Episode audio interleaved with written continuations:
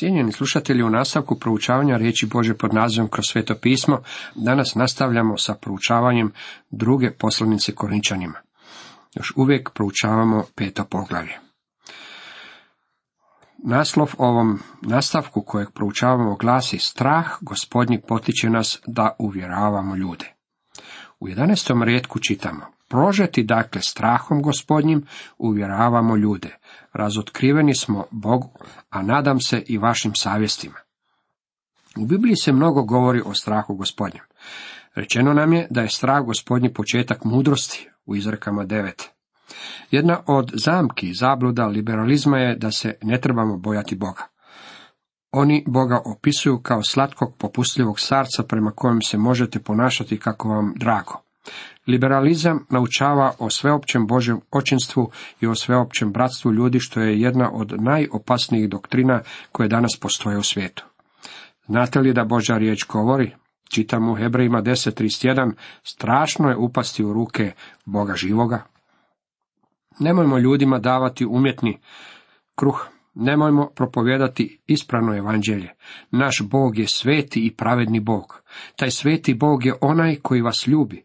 Taj sveti Bog želi vas spasiti. Međutim, dragi moji prijatelji, ako ne dođete Bogu na njegov način, morat ćete doći pred njegov sud. Prožeti dakle strahom gospodnjim uvjeravamo ljude. Postoji mnogo propovedaonica s kojeg se nikada nije propovedala niti jedna propoved o paklu. Postoji svega nekoliko propovedi o kazni i nekoliko propovedi o sudu.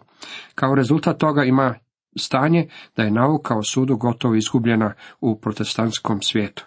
Gospodin Isus je rekao da je došao tražiti ono što je izgubljeno kako bi to spasio.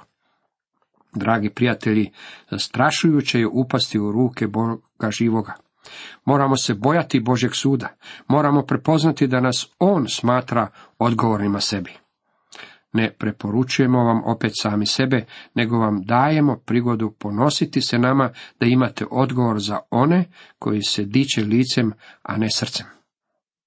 Drugim riječima, objavljujete ljudima punu poruku od Boga, moguće je to učiniti tako da ljudima pokažete da ih Bog ljubi. Ne morate pozivati munje i gromove, međutim moramo prepoznati jasno izreći kako je čovjek izgubljen. Ako to govorimo, time ne preporučujemo same sebe, to jest ne pokušavamo steći popularnost među ljudima. Ja se uvijek uplašim slat kastih riječi koje danas slušamo. Danas se mnogo propovjedanja više bavi psihologijom nego evanđeljem. Pokušavaju dokučiti kako postati što bolje prilagođen svijetu u kojem živimo.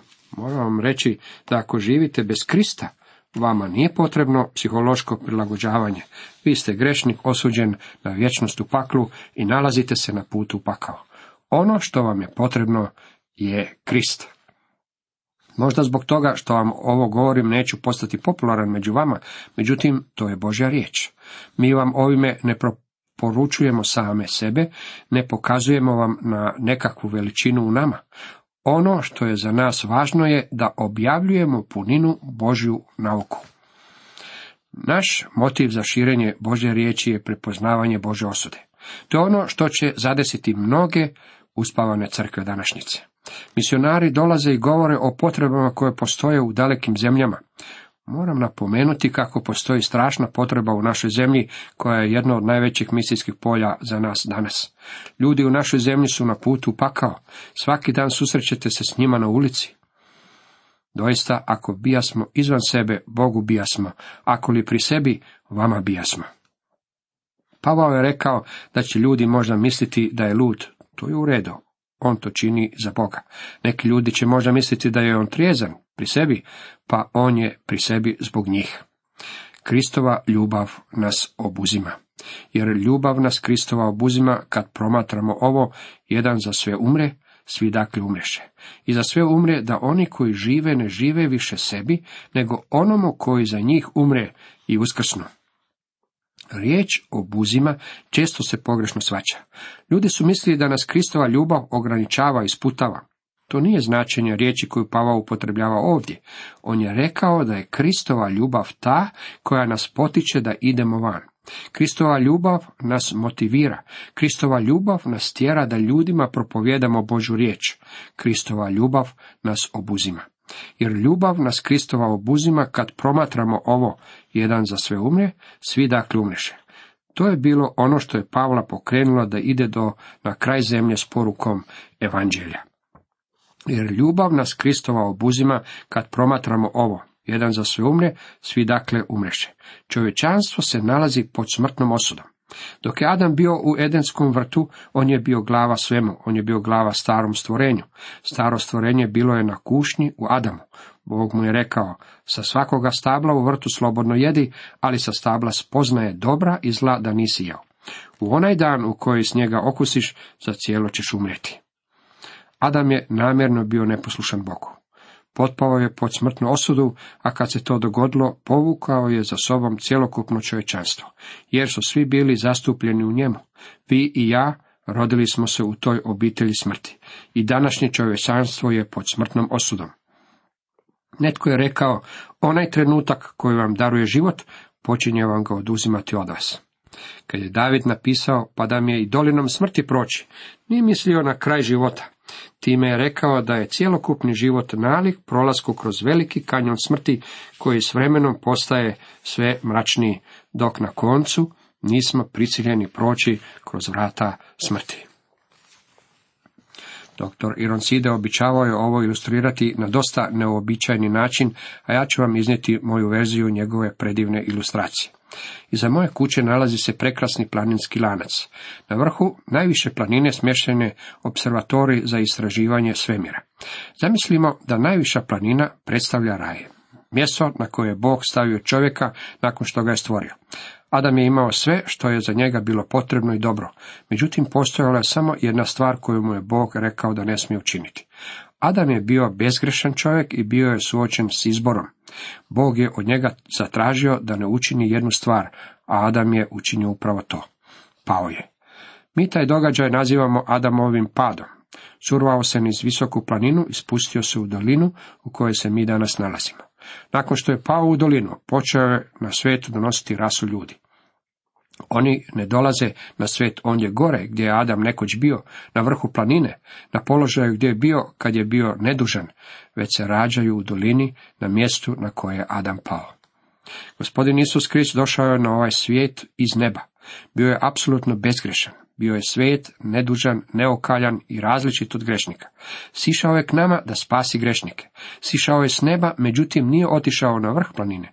Ondje i onako nema ljudi, na toj visini svetosti ne možete pronaći niti jednog čovjeka. Svi ljudi žive u dolini. Svi su oni mrtvi u svojim prijestupima i grijesima. I što je učinio? Sišao je u dolinu, sišao je u dolinu smrti gdje se nalaze svi ljudi. Jedan za sve umre.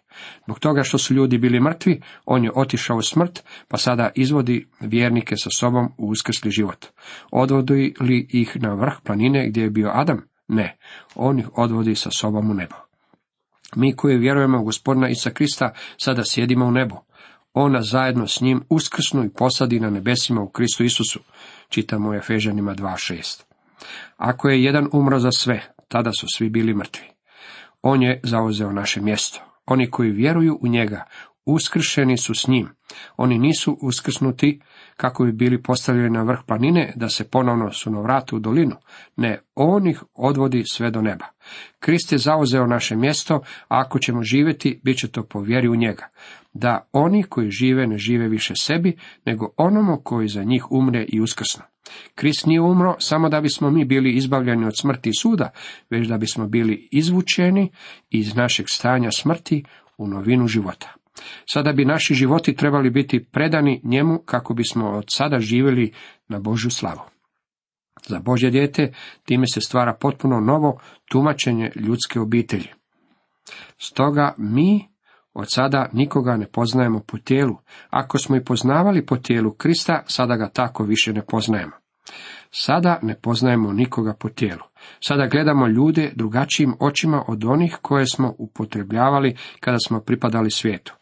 Vani u svijetu postoje samo izgubljeni ljudi. Poznajem jednog čovjeka koji ima doktorat i predaje na tehničkom fakultetu. On je uistinu briljantna uma, međutim izgubljen je jer nije u Kristu. Poznajem jednog čovjeka iz najnižih slojeva društva i on je izgubljen jer nije u Kristu. Stoga mi od sada nikoga ne poznajemo po tijelu. Time se želi reći kako mi ne vrednujemo ljude prema njihovom staležu, društvenom položaju ili boji kože.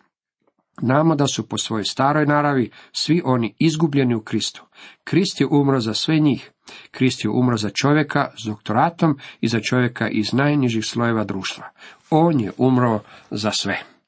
Jakov piše o ovome u drugom poglavlju svoje poslanice. Ovdje piše kako nije u redu dati počasno mjesto nekakvom velikašu koji dođe među kršćane zbog toga što ima prste na ruci, odjeven je u lijepu odjeću, a siromaha ostaviti da stoji u pozadini. Zašto to nije u redu? Zbog toga što kao Božja djeca moramo na cijelu ljudsku obitelj gledati kao na grešnike za koje je Krist umro. Izbrisana je čak i podjela između židova i pogana. Svi ljudi u ljudskoj obitelji su grešnici pred Bogom. Jedino rješenje za sve je evanđelje Isusa Krista. Mi niti jednog čovjeka ne prepoznajemo i ne razlikujemo po tijelu. Svi su na istom nivou. Iako smo i poznavali po tijelu Krista, sada ga tako više ne poznajemo. Ja vjerujem da je Pavao poznavao Krista po tijelu, mislim da je bio nazočan kod Kristovog raspeća. Ne mogu si zamisliti da briljantni mladi farizej nije bio nazočan kod raspeća u Jeruzalemu. Isus Krist hodao je ovom zemljom prije više od 19 stoljeća. Rodio se u Betlehemu, odrastao je u Nazaretu, hodao Galilejom, započeo svoju službu u Kani Galilejskoj, otišao je u Jeruzalem, umro ondje na križu, bio je pokopan izvan grada u Josipovom grobu, ustao na treći dan, ukazao se svojima i uzašao natrag u nebo. Dragi prijatelji, mi ga danas više ne poznajemo kao čovjeka iz Galileje. Danas ne postoji čovjek iz Galileje. Za Božić mnogi ljudi putuju u Betlehem, to je mjesto pretrpano ljudima. Što ondje traže? Tražili djetešce? On nije ondje. Jeruzalem je za uskrs pretrpan turistima. Naš uskrsli gospodin nije ondje. Vidite, više ga ne poznajemo po tijelu. Baš sada, u ovom trenutku, on se nalazi Bogu s desna. On je proslavljeni Krist. Iako smo i poznavali po tijelu Krista, sada ga više tako ne poznajemo. Mi nismo poistovjećeni s onim koji je prije više od 19 stoljeća hodao ovom zemljom, već smo poistovjećeni s onim koji je danas u slavi. Zato nam je i rečeno da smo umrli s njim i uskrsnuli s njim i da smo sada u Kristu Isusu u nebesima. Dakle, je li tko u Kristu, nov je stvor, staro uminu, novo glenasta. Tu nalazimo u istinu veličanstvenu tvrdnju. Dopustite mi da riječ stvor promijenim u riječ stvorenje. Ako je netko u Kristu, taj je novo stvorenje. Tu riječ često čujemo na sastancima gdje se govore svjedočanstva. Ljudi vole navoditi ovaj stih kad govore o svom obraćenju. Tako govore da više ne udovoljavaju navikama kojima su udovoljavali prije obraćenja, a to svoje neudovoljavanje starim navikama vide kao ispunjenje ovog stiha. Ako smo vi i ja novo stvorenje u Kristu, to su stare stvari koje su nestale, uminule. Sjetimo se da smo govorili o tome kako svo čovječanstvo živi u podnožju planine gdje smo svi mi grešnici. Sada kad smo se pouzdali u Krista, stari su odnosi uminuli. Više nismo poistovjećeni s Adamom, više nismo poistovjećeni sa sustavom koji je prevladava u svijetu, sada smo poistovjećeni s Kristom. Kršteni smo u tijelo vjernika i pripadamo njemu. Staro je nestalo, a novo je novi odnos s Isusom Kristom. Sada smo u odnosu s proslavljenim Kristom. Budimo praktični s tim u svezi. Uđimo u samu srž. Možda ćete pitati, znam da je to predivan stih, međutim kako mu mogu znati da sam ja novi stvor u Kristu? Poslušajmo što nam poručuje gospodin Isus. U Ivan 5.24 čitamo, zaista, zaista kaže vam, tko sluša moju riječ i vjeruje onomu koji me posla, ima život vječni i ne dolazi na sud, nego je prešao iz smrti u život. Jeste li uzvjerovali u gospodina Isa Krista? Pouzdajete li se u njega? Ako se pouzdajete, on vas uvjerava da imate vječni život i da nećete doći na sud. Prešli ste iz smrti u život. Time postajete novi stvor koji nije podložan smrti u sudu. Prešli ste u život. Nemojte svoje uvjerenje temeljiti na iskustvu. Vi ste novo stvorenje zbog toga što je Isus tako rekao. Temelj za sve je Božja riječ. Više ne pripadate starom stvorenju koje je palo u Adamu. Novi stvor stoji u Kristu Isusu, a vi ste u njemu ako se pouzdajete u njega. Vi i ja stojimo na mjestu opasnosti i kušnje. Možemo doživjeti neuspjeh na mnogim područjima, međutim predivna vijest je da nas je Krist iskupio i da smo novo stvorenje u njemu. Pavao će dalje govoriti o tome. A sve je od Boga koji nas sa sobom pomiri po Kristu i povjeri nam službu pomirenja. Služba pomirenja je Boži poziv izgubljenom čovjeku po svem svijetu da dođu k njemu sa svim svojim gresima, svim svojim bremenom, svim svojim problemima, svim svojim poteškoćama i da se pomire s Bogom. Želim ovdje trošiti malo vremena kako bismo promotrili ovu temu pomirenja. Riječ je upotrebljena dva put u ovom stihu, dva put u narednom i jednom u onom nakon njega. 21. stih nema tu riječ u sebi, međutim on sve sažimlje. To je najvažnija tema i moram napomenuti kako se nalazimo u vrlo važnom odjeljku. Prvo, želim reći kako izmirenje nije isto što i spasenje. Izmirenje ide korak dalje. Ono je više od oproštenja naših greha i zadovoljenja božanske pravde. Izmirenje uključuje izmijenjeni odnos potpuno izmijenjeni. To znači izmijeniti nešto iz korijena. Ako je tko u Kristu, novi je stvor. Zapazite da postoji Boža strana izmirenja. On je onaj koji je izvršio pomirenje, a sve je od Boga koji nas sa sobom pomiri u Kristu. To se ponavlja u narednom stihu. Jer Bog je u Kristu svijet sa sobom pomirio, ne ubrajajući im opačina njihovih i pola uči u nas riječ pomirenja. Pomirenje je služba potpune promjene. Međutim, tko se u potpunosti mijenja? Bog se nikada ne mijenja. On je isti jučer, danas i zauvijek će biti isti. Rečeno nam je da nas je Bog izmirio sa sobom. Bog je u Kristu pomirio svijet sa sobom. Svijet je taj koji je bio izmiren. Bog je izmirio svijet. Dok gledamo svijet, vidimo da on i dalje ide svojim grešnim putem. Svaki svojim putem je hodio. Međutim, po Kristu je svijet izmiren s Bogom, po Kristovoj smrti. Ta predivna služba izmirenja je predivno djelo koje je Krist učinio. Želio bih vam iznijeti još jedan odjeljak u Bibliji, koji govori o ovoj vječnoj temi. I po njemu, uspostavivši mir krvlju križa njegova, i izmiri ti sa sobom sve, bilo na zemlji, bilo na nebesima. I vas nekoć po zlim dijelima, udaljene i neprijateljski raspoložene, sada u ljudskom tijelu Kristovu po smrti sa sobom izmiri, da vas k sebi privede svete, bez mane i bez prigovorne. Kološanima 1.20. Usporedite to s Filipljanima 2.10 gdje piše da će se Isusovu koljenu pokloniti svako koljeno nebeskih, zemaljskih i podzemaljskih bića. Podzemlje se odnosi na pakao. Želio bih da u odjeljku poslanici Kološanima zapazite da kad se govori o izmirenju, spominje se samo nebo i zemlja. Pakao nije izmiren s Bogom. Iako će se svako biće u paklu pokloniti njemu, samo oni na nebu i zemlji su izmireni. Na koji su načini izmireni? I vas, nekoć po zlim dijelima, udaljene i neprijateljski raspoložene, sada u ljudskom tijelu Kristovu, po smrti sa sobom izmiri, da vas k sebi privede svete, bez mane i bezprigovorne. Kristova smrt nas je izmirila s Bogom. Zapazite da Bog nije izmiren, on se nije izmijenio, međutim svijet je stavljen u drugčiji položaj. Zašto? Zbog toga što je Krist umro. Vidite, kad je Adam sagrešio u Edenskom vrtu, sveti Bog nije mogao posegnuti prema njemu i spasiti ga. Bog je morao učiniti nešto u svezi s njegovim grijesima. Bog je trebao osuditi čovjeka. Onaj koji zgriješi, taj će i umrijeti, kaže nam Ezekijel 18.20. Bog je rekao Adamu, u onaj dan u koji s njega okusiš, za cijelo ćeš umrijeti. Adam je duhovno umro tog istog dana. A 900 godina kasnije umro je i tjelesno. Kad je umro duhovno, postao je odjeljen od Boga. Nije imao nikakvi kapacitet za Boga. To je stanje svijeta i Bog je to morao osuditi. Sada Kad je Krist umro, položaj sveta se izmijenio. Danas Bog drži ruke ispružene prema izgubljenom svijetu. On izgubljenom svijetu poručuje, možete doći k meni. Najgori grešnik na ovom svijetu može doći k njemu. Danas nema razlike tko ste, možete doći k njemu, jer je Krist umro i sveti Bog više s nama ne obračunava sudom, već sada poseže prema nama kako bi spasio sve one koji žele doći k njemu. Isus Krist ponio je svu osudu na sebi, tako da je sada svijet izmiren s Bogom.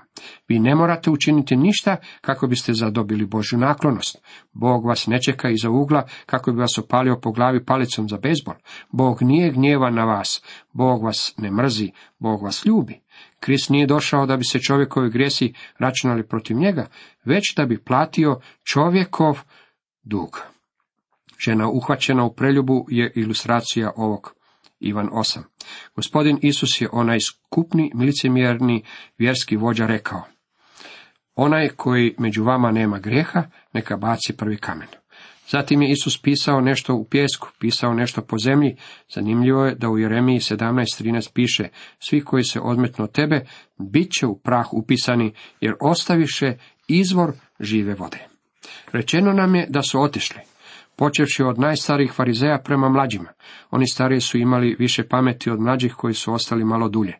Mislim da je neki od starih imao aferu sa nekom ženom iz Korinta. Mislio je da nitko ne zna ništa o tome. Međutim, naravno, gospodin je znao sve o tome.